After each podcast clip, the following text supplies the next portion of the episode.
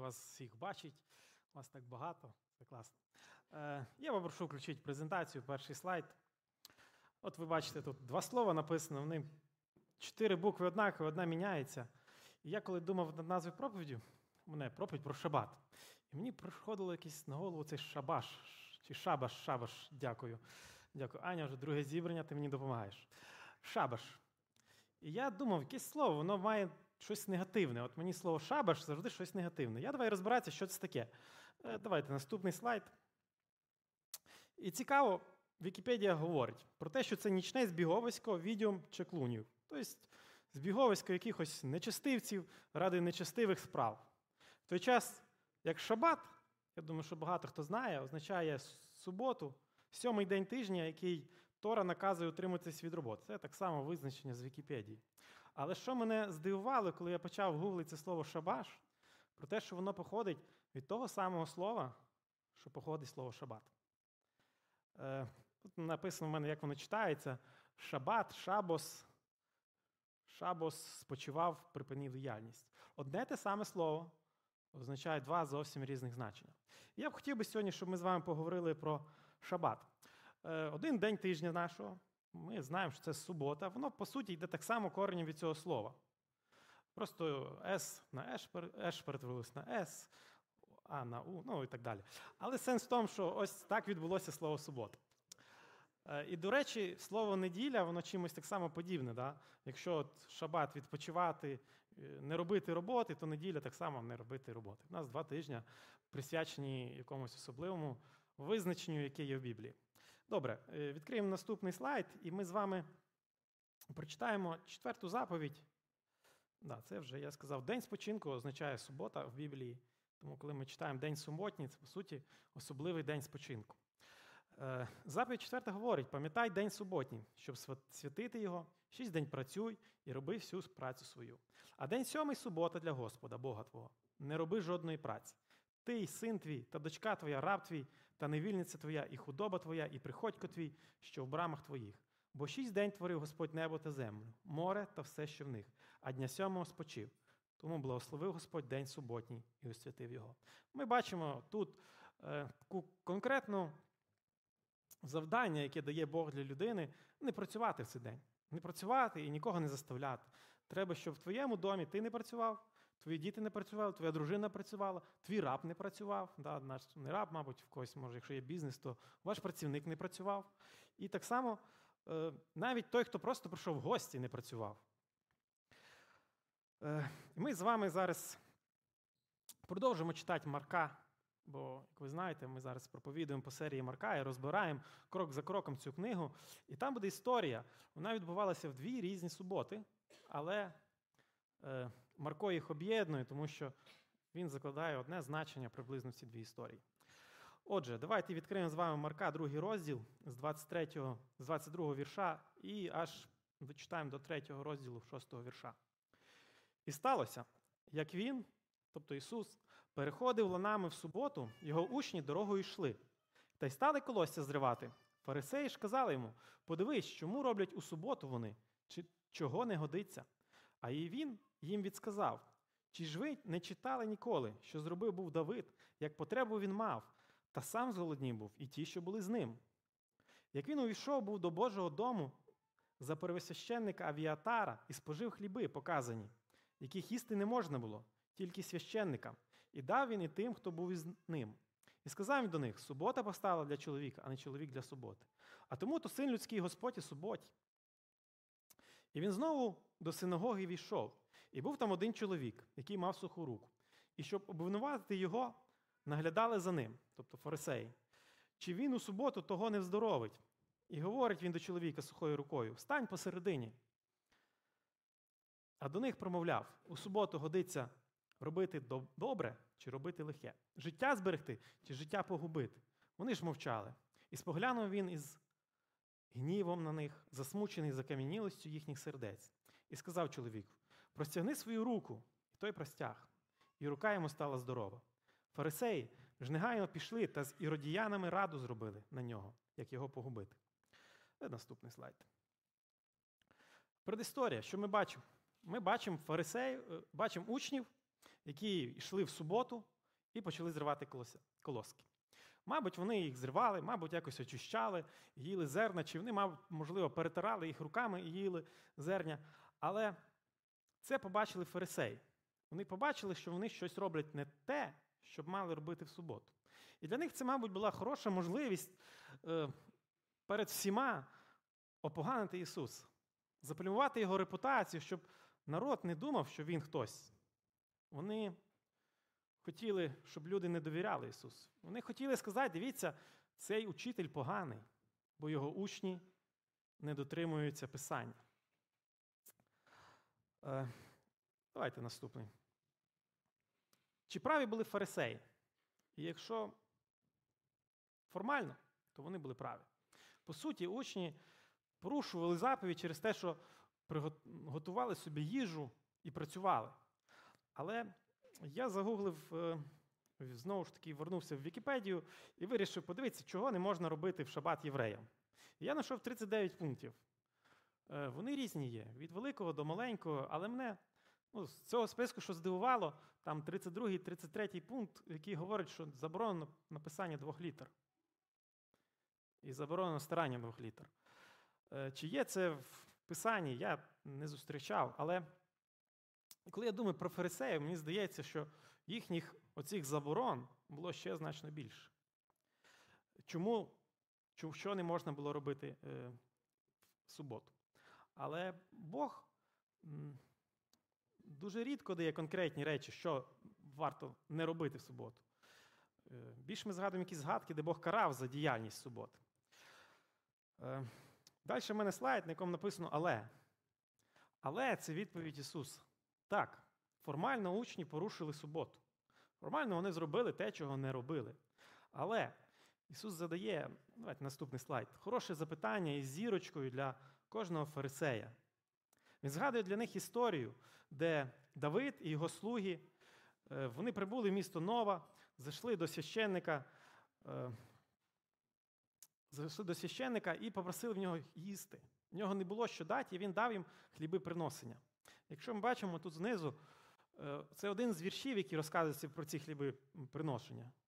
Тут 24-5 це цілий уривочок, який говорить про ці хліби. І що написано? І він, тобто цей хліб приношення, він буде для Аарона та для синів його. Це значить для роду тільки священників, да, те, що ми навіть читали е, в тексті. І вони будуть їсти його в святому місці. Вони його будуть їсти в храмі в святому.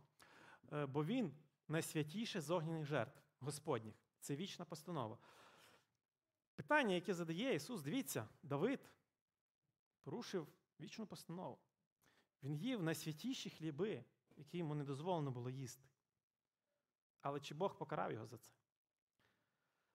Е, Бог не покарав його за це. Якщо ми побачимо далі, е, давайте наступний слайд. Ця історія вона описана в інших Євангеліях, і ми зачитаємо уривочок з Матвія, який нам трошки ще доповнить цю історію.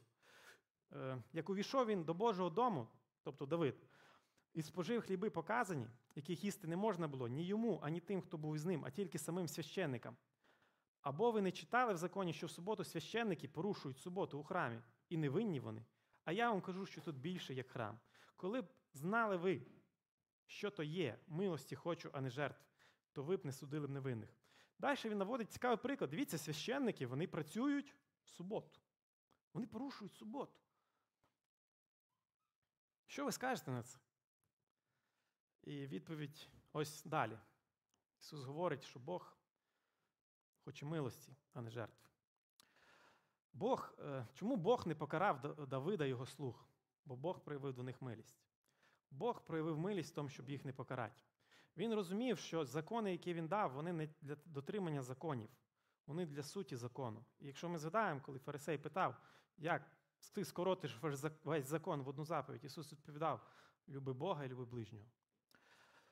Е, Бог хоче милості. І саме цікаво, якщо Бог проявляє милість у святих речах, які непорушні. Ми бачимо багато історій про те, як е, сини Аарона, які принесли в храм чуждий вогонь, як в них просто Бог їх спопиляє. Ми бачимо ізраїльтяна, який ніс скинію завіту назад додому і просто оступає, е, торкається випадково цієї скині, бо вона почала падати, і він помирає на місці. Але тут Бог не робить нічого. Бог не карає його, бо Бог проявляє свою милість, Бог проявляє свою любов.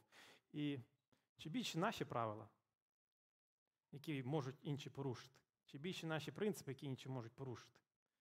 І чи більша Божа милість, чи наша, боль, наша милість? Е, Наступний слайд. Цікаво, як далі, що говорить е, Ісус про суботу. Він каже: субота постала для чоловіка, а не чоловік для суботи. Цікаво, він вертається до того, що, знаєте, коли Бог створив світ, він не створив спочатку суботу, він створив спочатку людину, а потім в нього була субота разом з людиною. І коли постає оця заповідь суботи, вона, по суті, появляється, коли Моїсей виводить народ через пустиню. Е, Тоді Моїсей дає заповідь, про, щоб люди е, дотримувались суботи, вона з'являється там. Е, Хотів би наступне місце, дуже цікаве, яке мені ще більше відкриває суботу. Пам'ятаєте значення слова? Відпочинок. Бог, коли створив землю, він відпочив. І перший уривочок, ось цей, що ззаді мене, він говорить про те, як жилося в раю до гріха для Адама. Він пише: не було землі жодної, е, не було на землі жодної польової рослини, і жодна ярина польова не росла, бо на землю дощу Господь Бог не давав, і не було людини, щоб порати землю. І пара з землі піднімалась і напоювала землю, всю землю. І взяв Господь Бог людину, і в Едемському раю містив, і був її, щоб порала та доглядала його. В першому е, буті ми бачимо, що Бог постановив людину, по суті, правити, керувати цим світом. Да? І тепер дивіться, коли прийшов гріх, да, можемо ще раз звернутися до цього тексту і побачити, що Бог зробив всі умови для людини для того, щоб е, її праця не була тяжкою. Рослини, які росли, вони самі майже виростали. Людина не мала тяжкої праці. Але коли людина згрішила, коли Адам згрішив, він отримав прокляття. Е, В третьому розділі буті написано: І до Адама сказав він за те, що ти послухав голосу жінки своєї, та їв з того дерева, що я наказав був тобі, говорячи, від нього не їж, проклята через тебе земля. Ти в скорботі будеш їсти від неї всі дні свого життя.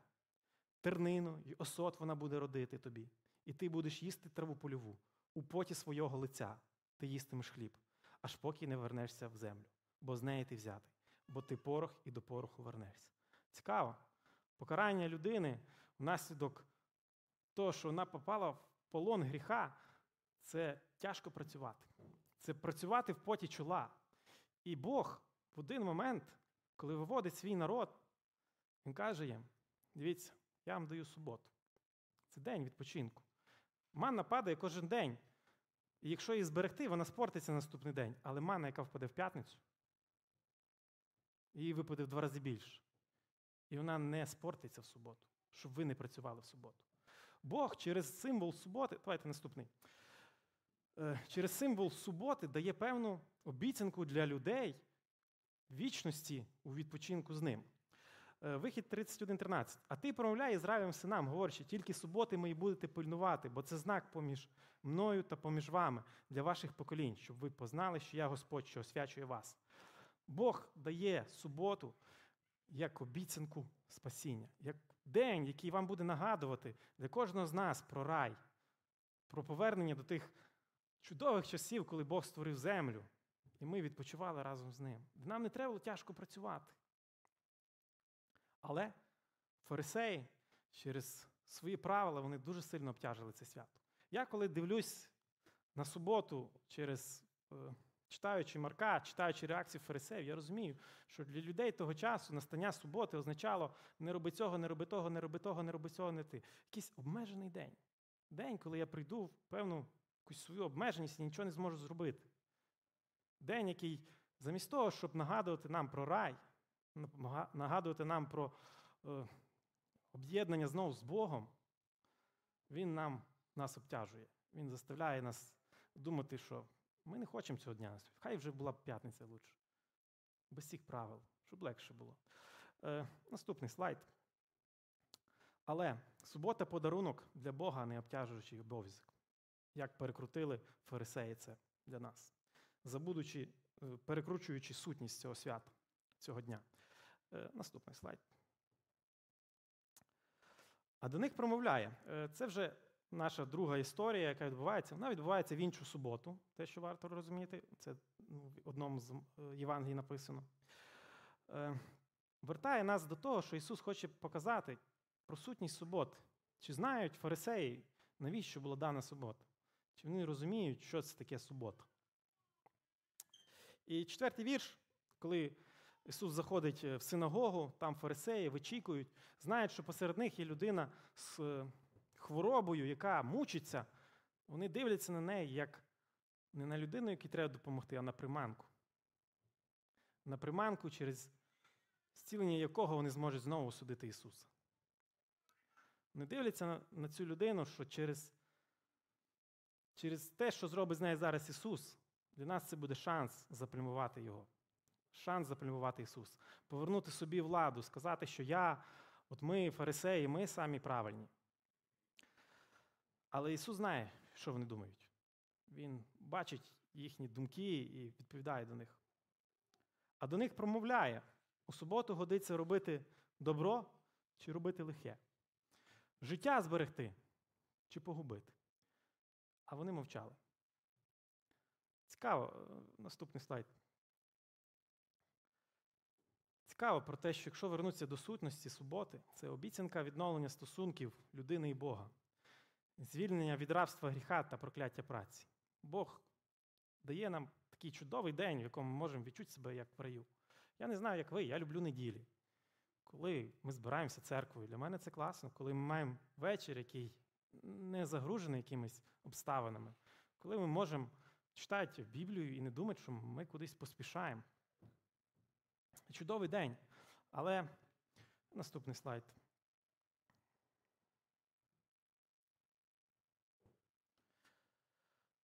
Але ми бачимо фарисеїв, які не розуміють цієї сутності. Тому що, зрозумівши суть суботи, як ознаки вічного життя з Богом, ти не можеш допустити, щоб люди страждали біля тебе, бо в раю люди не будуть страждати. В раю не буде вічно людина хвора, якій ми не зможемо допомогти, бо не можна в раю працювати. Бо нам треба відпочивати, бо там багато заборон. Ні. Субота вона створена для того, щоб кожен поранений отримав зцілення, щоб кожен хворий отримав зцілення, щоб кожен розбитий отримав зцілення. Е, Далі. Що роблять фарисеї? Після цього всього дійства, як Ісус зціляє цього хворого, вони виходять просто з синагоги негайно, так зразу, покидаючи все, йдуть до своїх, ну так, не друзів, по суті, іродіян. Вони роблять раду і думають, як вбити Ісус. Е, да, Цікаво, каже, що робить погубить, Ісус сказав, чи спасти. І фарисеї вибирають погубить. І саме цікаво, з ким вони об'єднуються. Це іродіяни. Хто вони такі? Можемо навіть по Біблії зрозуміти. Це були люди, вони, по суті, мали якусь римську релігію свою, вони вірили в Ірода як Бога. Ми можемо побачити Ірода і Іродіяну, да? як Хрис... Іван Хреститель говорив до Ірода про те, що неправильно ти робиш, бо спиш з дружиною брата свого. Е, але його це не зупиняло. І не зупиняло Іродіану посилати свою дочку до Ірода, щоб танцювати якісь еротичні танці для того, щоб виманити бажання е, відрізати голову е, хрестителю. Ми можемо зрозуміти, що в іродіян немає жодних етичних якихось норм. Це люди, які не мають нічого хорошого і спільного з Богом, не мають нічого спільного зі святістю. І фарисеї об'єднуються з ними для того, щоб вбити Ісуса. Того, щоб зберегти свою владу, свою репутацію, думку народу про них. Далі. Цікаво. Я назвав це шабаш. Коли фарисеї збираються з іродіянами, нечистиві збираються для нечистивого. Ми всі зібралися для того, щоб зробити вбивство, запланувати вбивство. Наступний. Хто справжні порушники суботи? Таке хороше запитання. Я думаю, що ми дивимося вже зі сторони, і ми можемо сказати точно, що порушили ті, хто не порушив букву, але вирішили в цей день вбити Ісуса. А ті, хто порушили букву, але зціляли інших людей. Чи є вони порушником? Добре, далі. Е, Цікавий вірш, який ми пропустили, але для мене він центральний вірш цього уривочка, який говорить про суботу, де Ісус каже: а тому то син людський Господь і суботі. Я собі думав, Господь і суботі це ж не просто. Ну, Ісус Бог, і Він просто керує, що треба робити в суботу, що не треба робити в суботу. От Він вибирає. Бо в ньому є право. Насправді, давайте перекладемо. Господь це хто? Це володар.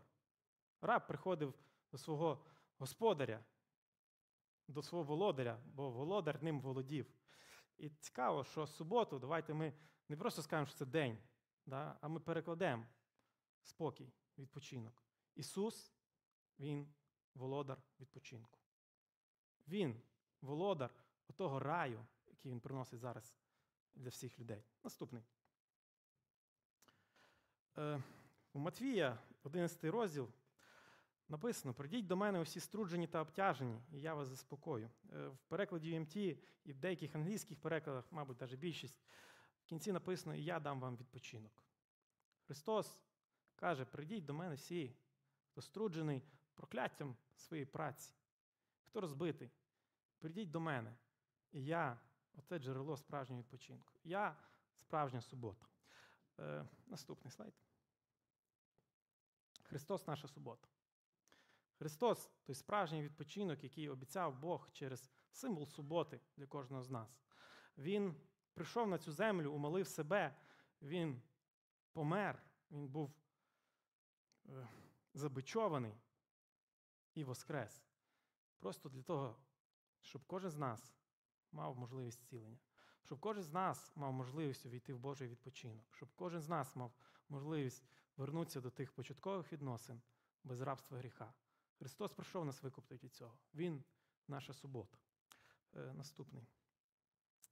Е, Далі я хотів би прочитати уривочок з послання до євреїв.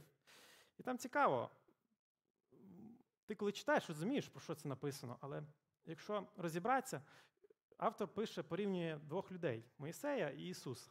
І він каже: дивіться, при Моїсеєві були дані закони ангелами. І Бог розгнівався за те, що люди не послухали цих законів і пообіцяв їм, що вони не війдуть його відпочинок.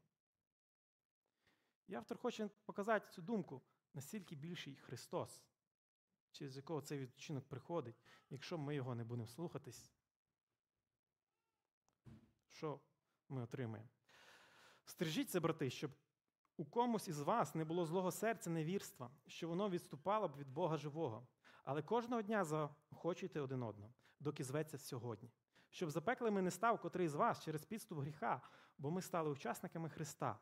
А коли ти тільки почати, коли тільки почати життя, ми затримуємо певним аж до кінця, аж поки говориться сьогодні, як голос його ви почуєте, не робіть затверділими ваших сердець, як під час нарікань. Котрі, бо почувши, розгнівали Бога, чи не всі, хто з Єгипту вийшов з Моїсеєм? На кого ж він гнівався, гнівався був 40 років? Хіба не на тих, хто зрішив, що їхні кості в пустині полягли? Проти кого він був присягався, що не війдуть вони до його відпочинку, як не проти неслухняних. І ми бачимо, що вони не змогли війти за невірство. Уривочок, який показує, що був день субота. Сьогодні день сьогодні. Сьогодні день сьогодні, який промовляє до вас. Відкрийте свої серця для того, щоб почути, що говорить Христос. Прийдіть до того, прийдіть до Христа, який є володарем суботи. Прийдіть до того, в кого є цей відпочинок. Прийдіть до того, хто помер за кожного з нас для того, щоб ми мали можливість перебувати в відпочинку Богу. Е, Наступний слайд. Останній, який класний, який задає запитання, де я сьогодні? Е, Ми читали в євреїв, ті, хто зробили закам'янилими свої серця. І ми читали, коли Ісус питав, що варто зробити, що було з серцями фарисеїв. Вони були затверділими, закам'янілими. Вони не розм'якшили своє слово, щоб почути ту істину, яку їм говорив Христос. І до чого це призвело їх? Це призводить їх до шабашу. до нечестивих зібрань, для нечестивих цілей. Але якщо сьогодні я приймаю Христа, приймаю Його слова, якщо я йду досліджувати Писання, Біблію, тоді я приймаю Христа як Спасителя. Я приймаю Його як істинну суботу, яка є не просто вже символом, а є воротами в цей відпочинок, який Бог пообіцяв, який Бог задумав від самого початку. І так я можу війти в цей шабат, в правильне значення того слова, яке колись з самого початку започаткував Ісус. Хотів би з вами помолитися, щоб ми з вами були м'які серцем для того, щоб чути Ісуса і щоб наші якісь амбіції, гордість і тому подібне, воно просто не вело нас на шабаш. Щоб воно нас не вело до об'є- в союзи, які не дуже приємні, і не приводило до нас якихось висновків, які неправильні перед Богом.